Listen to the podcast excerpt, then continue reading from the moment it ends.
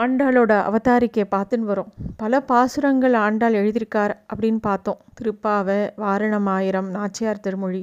நாச்சியார் திருமொழியில் ஒவ்வொரு பாசுரமும் ஒவ்வொரு விதமாக பெருமாள் மேலே இருக்கிற காதலை அவள் ஒவ்வொரு விதமாக சொல்கிறாள் ஒரு நாள் என்ன ஆச்சா பெரியாழ்வார் பெருமாளுக்கு ஆராதனை பண்ணிகிட்டு இருக்கார். பெருமாள் முன்னாடி உட்காந்து அவர் ஆராதனை பண்ணிகிட்டு இருக்கார். பெருமாள் நல்லா சங்கு சக்கரத்தோடு நின்றுட்டுருக்கார் அதை பார்க்குறா ஆண்டாள். அதை பார்த்த உடனே பெருமாளோட கையில் இருக்கிற சங்கத்தை பார்த்த உடனே ரொம்ப கோபம் வந்துடுத்தான் ஆண்டாளுக்கு. சங்கத்தை பார்த்து கேட்குறா கற்பூரம் நாருமோ கமலப்பூ நாருமோ திரு பவளச் செவ்வாய்தான் தித்தித்திருக்குமோ?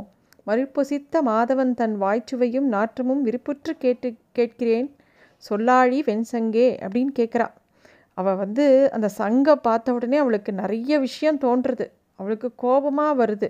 ஒரு பொசசிவ்னஸ் வருது. தன்னோட கிருஷ்ணங்கிட்ட தன்னோட பெருமாள் கிட்ட இப்படி சங்கு எவ்வளோ கிட்டக்க இருக்கு பாரு.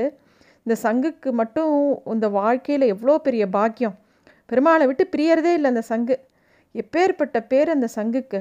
அப்படின்னு சொல்லிட்டு அந்த சங்கை பார்த்து சொல்கிறாளாம் அவள் எனக்கு உன்னை பார்க்கறச்ச ஒரு அசூயை வருது.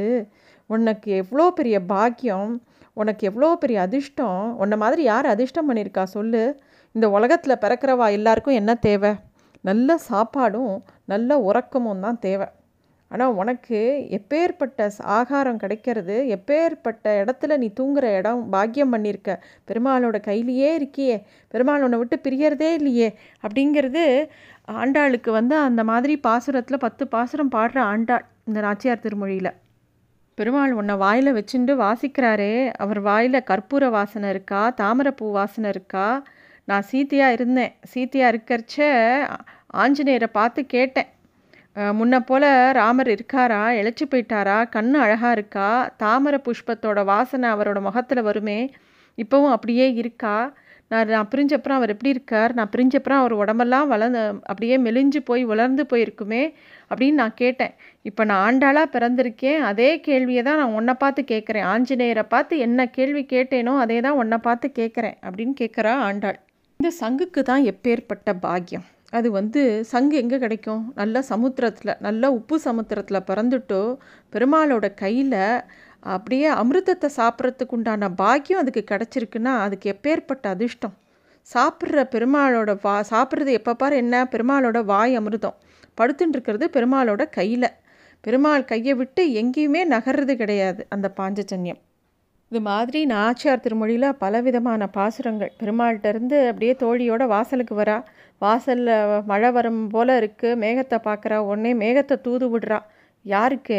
திருவேங்கடமலையில் இருக்கிற பெருமாளுக்கு மேகத்தை தூது விடுறா. வேங்கடத்து செங்கன்மால் சேவடி கீழ் அடிவீழ்ச்சி விண்ணப்பம் அப்படின்னு சொல்லி அந்த பாசுரம். என்னன்னா பெருமாளோட கண் வந்து கருணையால் அப்படியே செவந்து போயிருக்கான். என்ன வேண்டிக்கிறான்னா நான் மார்பில் சாத்தின்னு இருக்கிற சந்தனப்பூ எல்லாம் அழியும்படியாக வந்து ஒரு நாளாவது நீ என் மார்பில் வந்து தங்க வேண்டாமா? அப்போ தான் என் ஆத்மா நிற்கும் இல்லாட்டி என் உசுர் போயிடும். உன்னை விட்டுட்டு என்னால் பிரிஞ்சு இருக்க முடியல. அப்படின்னு சொல்லி அப்படியே பெருமாளை நினச்சிட்டு வேதனைப்படுறா ஆண்டாள். அப்போ அவள் தோழி கேட்குறாளாம் இன்னும் ஒரு நாள் வந்தால் போதுமா பகவான்? அப்படின்னு கேட்டவுடனே முதல்ல ஒரு நாள் வரட்டும். அப்புறமா பார்த்துக்கலாம் இத்தனை நாளை பற்றி அப்படின்னு சொல்லி அந்த ஒரு அபூர்வமான பாசுரத்தை பாடுறான் அப்புறமா திருமாலிருஞ்சோலை பெருமாளை பிரார்த்தித்திக்கிறா. அதில் என்ன சொல்கிறான்னா அவராவது வந்து சேவை சாதிக்கக்கூடாதா அவரோட சௌந்தரியத்தை சௌந்தரியத்தை நினச்சி அப்படியே அவரையே நினச்சின்னு இருக்கா ஒவ்வொருத்தர் இடத்துலையும் வேண்டிக்கிறா வந்து சேவை சாதிக்கணும் அப்படின்னு சொல்லிட்டோம் அப்புறம் ரங்கனை நினச்சி பாடுறா. இப்படியே ஒவ்வொருத்தரையாக பாடிண்டே இருக்கா. அப்புறம் ஒரு இடத்துல அவள் சொல்கிறா என்னை மதுரா நகரத்தில் கொண்டு போய் விட்டுடுங்கோ நந்தகோகுலத்தில் கொண்டு போய் விட்டுடுங்கோ கோவர்தன மலை இடத்துல கொண்டு போய் விட்டுடுங்கோ இதுமே என்னால் இந்த உடம்புல தரிக்க முடியாது அப்படின்னு சொல்லி தவிச்சு போகிறா ஆண்டாள். உடனே கூட தோழி இருக்கா இல்லையா? அந்த தோழி சொல்கிறாளாம் என்னம்மா அப்படி சொல்கிற கிருஷ்ணனை போய் யாராவது ஆசைப்படலாமா? ஏன் ஆசைப்பட்டா என்ன? கண்ணன் என்கிற கருந்தெய்வத்தை தானே ஆசைப்படுறேன் அப்படின்ன உடனே அப்போது அந்த தோழி சொல்கிறாலாம் அந்த கிருஷ்ணன் வருவானா அப்படின்னு கேட்கும்போது ஆண்டாள் சொல்கிறாளாம் அந்த கண்ணனுடைய அறையில் இருக்கிற பீதாம்பரத்தை கொண்டு வந்து என் மேலே வீசுங்கோ என் ஆத்மாவானது இல்லாட்டி நிற்காது அவனையே நினச்சி ஆசைப்பட்டு அப்படியே வருந்தி போயிருக்கேன். அவனோ என்னை நினைக்க மாட்டேங்கிறான். ஏன்னா பகவான் ஏன் நினைக்க மாட்டேங்கிறான்? பெருமாள் எங்கேயாவது பெண்ணாக ஒரு அவதாரம் பண்ணியிருந்தா தானே பெண்ணோட கஷ்டம் அவனுக்கு புரியும். எத்தனையோ அவதாரம் பண்ணியிருக்கான். ஒரு அவதாரமாவது பெண்ணாக பிறந்திருக்கானா அப்போ தானே பெண்ணோட கஷ்டம் புரியும். ஆண்டாள் ரொம்ப அழகாக ஒவ்வொரு இடத்துலையும் பகவானை பற்றி புலம்புறப்போ ரொம்ப அழகழகான பேர்களை சொல்லி பகவானை குறிப்பிடுறா. மாலாய் பிறந்த நம்பி மாலே செய்யும் மணாளன் ஏழா பொய்கள் உரைப்பான் கருந்தெய்வம் புறம் போல உள்ளும் கரியாய். இப்படிலாம் நிறைய வார்த்தைகளை வச்சு பகவானை குறிப்பிட்டுட்டே இருக்கா. ஒவ்வொரு இதுலேயும் அவள் சொல்லும்போது அந்த வார்த்தைகள் அவளுக்கு பகவான் மேலே இருக்கிற ஆசையும் வாஞ்சையும் அவனை பற்றி அவன் நினைக்கிற விதமும் அவ்வளோ அழகாக இருக்குது இத்தனையும் சொல்லிட்டு தோழிக்கிட்ட சொல்கிறாளாம் ஆண்டாள் அவனை பற்றி ஒன்றும் தப்பாக சொல்லாத அப்படிங்கும்போது அவள் தோழி திருப்பியும் சொல்கிறா யாராவது கண்ணை மேலே ஆசைப்படுவாளா? ஏதாவது பெரியவாளை கேட்டியா? அவன்கிட்ட என்ன இருக்குது ஒரு நல்ல கட்டுலாவது இருக்கா? நன்னா அவன் கூட படுத்துக்கலான்னா அவனே நாகே சயக சயக அப்படின்னு பாம்பு மேலே படுத்துன்னு இருக்கான். பாம்பு கிட்ட மா பாம்பு மேலே போய் நீ படுத்துக்க முடியுமா? அது சரி அவன்கிட்ட ஒரு வாகனமாவது இருக்கா?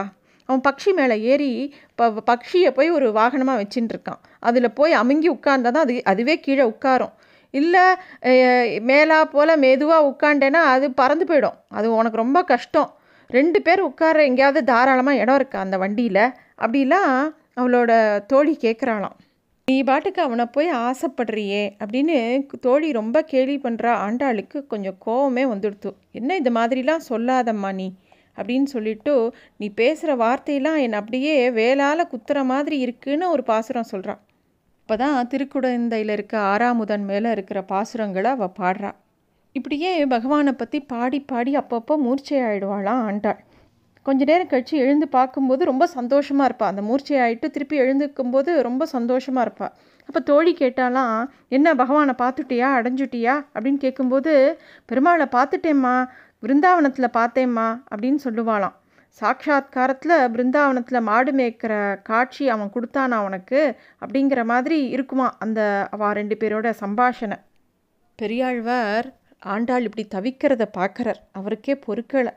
ஒரு நாள் சொல்கிறார் ஆண்டாள்கிட்ட கிருஷ்ணாவதாரம் எல்லா மானச அனுபவமாக உனக்கு? நான் உனக்கு நிறைய கதைகள் சொல்லியிருக்கேன். அதெல்லாம் வேறு யுகத்தில் நடந்தது. இப்போ நீ என்ன பண்ணு? அந்த அவதாரம் முடிஞ்சு போச்சு. அந்த சமயத்தில் நாம் பிறக்கலை. பகவானை தவிர வே வேண்டான்னு நீ சொல்கிற என்ன பண்ணுறது அப்படின்னா பேசாமல் அர்ச்சாவதாரமானது நிறைய இருக்குது நூற்றி ஏழு திவ்ய தேசங்களில் பெருமாள் நித்தியவாசம் பண்ணுறார் பேசாமல் நீ அந்த அர்ச்சா அவதாரத்து மேலே ஆசைப்படு அப்படின்னு சொல்லி பெரியாழ்வார் எடுத்து சொல்கிறாராம் அப்படி அர்ச்சாவதாரத்தில் இருக்கிற பெருமாளை பற்றி பெரியாழ்வார் சொல்லிகிட்டே வரார். அப்போ ரொம்ப ஆச்சரியமான பெருமாள் ஆழ்வார்கள் ஆசைப்பட்ட உங்கள் அண்ணாவுக்கு ரொம்ப இஷ்டமான பெருமாள் அப்பேற்பட்ட ஆச்சரிய வக்தி யாருன்னா ஸ்ரீரங்கம் பெருமாள். தேவலையானா உடனே ஆண்டாள் சொன்னால் எல்லாம் எனக்கு தேவலை நூற்றி எட்டு திவ்ய தேசத்துலேயும் பிரகாஷ் ஆச்சரியமான அவன் இருக்கான் அப்படின்னு ஆண்டாள் சொல்கிறாள் ஆண்டாளுக்கு ஸ்ரீரங்கம் பெருமாளையே பிடிச்சி போயிடுத்து ஏன்னா அவர் குழலழகர் வாழ வாயழகர் கண்ணழகர் எல்லாம் அவரை பற்றி கேட்ட உடனே அவரை பற்றியே நினைக்க ஆரம்பிச்சிட்டா. ஸ்ரீரங்கம் எப்பேற்பட்ட ஊர்? அந்த ஊரில் எல்லாருமே நல்லவர்கள் வாழ்கிற ஊர். நல்லார்னா எப்படின்னா அச்சாவதாரத்தில் ஈடுபட்டு பரமபதத்துக்கு பெருமாள் கூப்பிட்டான்னா அப்படியே என்ன பண்ணுறது ஸ்ரீரங்கத்தை விட்டு யாருக்குமே ஸ்ரீரங்கவாசிகளுக்கு போகிறதுக்கு விருப்பம் கிடையாது.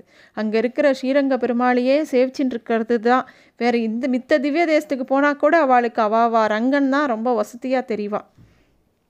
பெரியாழ்வார் வந்து ரங்கநாதனையே ஆண்டாள் கல்யாணம் பண்ணிக்கிறேன்னு சொன்னோடனே தன்னோட தேவிகளை அழிச்சுண்டு பெண்ணையும் அழிச்சுண்டு நேராக ஸ்ரீரங்கத்துக்கு போய் இறங்குறார். சப்த பிரகாரம் தாண்டி பிரதட்சணம் பண்ணி திருமண தூண்கிட்ட நிறுத்தினார் பொண்ணை பெருமாளை பக்கத்தில் தேவி நிற்கிறா கண்ணும் கண்ணீருமா பாடுறார். கண்ணை திறந்து பார்க்குறார். பெண்ணை காணும். பெண்ணை பார்த்தா பெண்ணை காணும். நீ ஆசைப்பட்டபடியே என் திருமேனியில் ஐக்கியமாயிட்டா. ஒன்றும் பயம் இல்லை அப்படின்னு அஸ்ரீரி கேட்கறது. ஆண்டாள் அப்படியே பெருமாளோட போய் ஐக்கியமாயிட்டான் ஒரு மகள் தன்னை அடியேன் உலகம் நிறைந்த புகழால் திருமகள் போல வளர்த்தேன் செங்கன்மால் தான் கொண்டு போனான் அப்படின்னு பெரியாழ்வார் பாசுரம். ஒரே ஒரு பொண்ணு சுவாமி லக்ஷ்மி கலாட்சத்தோட அப்படி வளர்த்தேன். நான் என்னம்மா நினச்சேன்? பெரிய கல்யாணம் அஞ்சு நாள் கல்யாணம் பாட்டு கச்சேரிலாம் வச்சு நன்னா பண்ணி கொடுக்கணும்னு நினச்சேன். அப்படியே எடுத்துன்னு போயிட்டானே. அப்படின்னு சொல்லி பெரியாழ்வார் அப்படியே உருகி ஒரு நிமிஷத்தில் நம்ம நல்ல கல்யாணம் எல் அஞ்சு நாள் கல்யாணம் பண்ணி ஒரு பெண்ணை கல்யாணம் பண்ணி கொடுத்தாலே திருப்பியும் பார்ப்போன்னாலே நமக்கு அவ்வளோ துக்கமாக இருக்குது இப்பேற்பட்ட ஆண்டாளை பெரியாழ்வார் அப்படியே கல்யாணம் பண்ணி கொடுக்கறதுக்கு முன்னாடியே அப்படியே பெருமாளோட போய் ஐக்கியமாயிட்டான். பெரியாழ்வார் பெரியாழ்வாரால் தாங்கிக்கவே முடியல. பெரியாழ்வார் தவிச்சு போகிறத பார்த்து பெருமாள் சொன்னாராம் ஆண்டாளை தரேன் ஊருக்கு போ. நானே வந்து கல்யாணம் பண்ணிக்கிறேன்.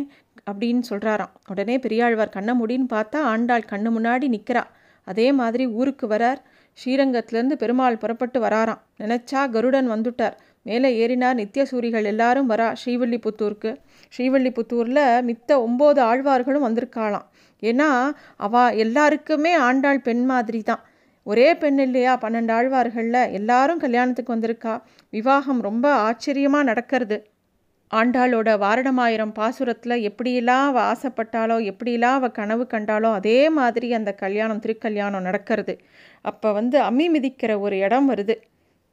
இந்த உபன்யாசத்தில் பெரிய திருக்குடந்தை ஆண்டவன் இந்த இடத்த ரொம்ப ரசமாக சொல்லுவார். என்னன்னாக்கா ரங்கநாதர் காலை காலை வந்து மீன் ரங் ஆண்டாளோட காலை ரங்கநாதர் பிடிச்சிண்டு அந்த சப்தபதி பண்ணணும்.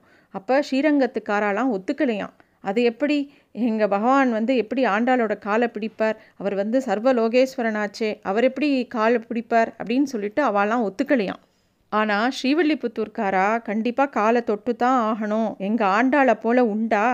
சாஸ்திரம் சொல்கிறத கேளுங்கோ அப்படின்னு சொல்லி எல்லாரும் ஆளாளுக்கு ஒன்று ஒன்று சொல்கிறாளாம் உடனே ஸ்ரீரங்கத்துக்காரா பெருமாள் கையில் பவித்திரம் போட்டுருக்கார் அது அசுத்தியாக போயிடும். அதனால் காலை தொடக்கூடாது அப்படின்னு அவா சொல்ல உடனே ஸ்ரீவில்லிபுத்தூர்காரா வந்து சரி இடது கையால் தொட்டு வைக்கட்டும் அப்படிங்கிறார். இவா ரெண்டு பேருக்கும் ஒருத்தர் ஒருத்தர் இந்த தர்ம விஸ்தாரங்களில் எப்படி இந்த கல்யாணம் அந்த சப்தபதி நடக்கணுங்கிறதுக்கு நிறையா வாக்குவாதங்கள் நடக்கதான். ரங்கமன்னார் ஜாட காமிக்கிறாராம். நான் காலை தொடுற மாதிரி தொட்டு நகர்த்துறேன் நடந்து வரையா? அப்படின்னு சொல்லிட்டு ஆண்டாளை பார்த்து கேட்க ஆண்டாளும் விறுவிறுன்னு நான் காலை நகர்த்திண்டு அம்மி மேலே கொண்டு போய் வச்சாலாம் என்ன அம்மி அப்படின்னா அந்த அதை பற்றின ஒரு பாசுரம் சுவாமி தேசிகன் தன்னோட பாசுரங்களில் அதாவது கோதாஸ்துதியில் சொல்லியிருக்காராம். இந்த மாதிரி ஸ்ரீவில்லிபுத்தூரில் ஒரு திருமேனியோட ஆண்டாளோட ரங்கமன்னார் பெரிய திருவடியோட சாகித்யமாக கொடுத்துட்டு இப்போவும் அழகாக காட்சி கொடுக்குறார் நமக்காக. அப்படி தான் ஆண்டாள் பகவானை சென்று அடைஞ்சா. இந்த திவ்ய சரித்திரத்தில் இன்னும் நிறைய விஷயங்கள் இருக்குது அடுத்த எபிசோடில் நம்ம ஆண்டாளை பற்றி சுவாமி தேசிகன் பண்ணியிருக்கிற கோதாஸ்துதி எப்படி? அதில் என்னெல்லாம் எத்தனை விதமாக சொல்லியிருக்கார் அப்படிங்கிறத பார்க்கலாம்.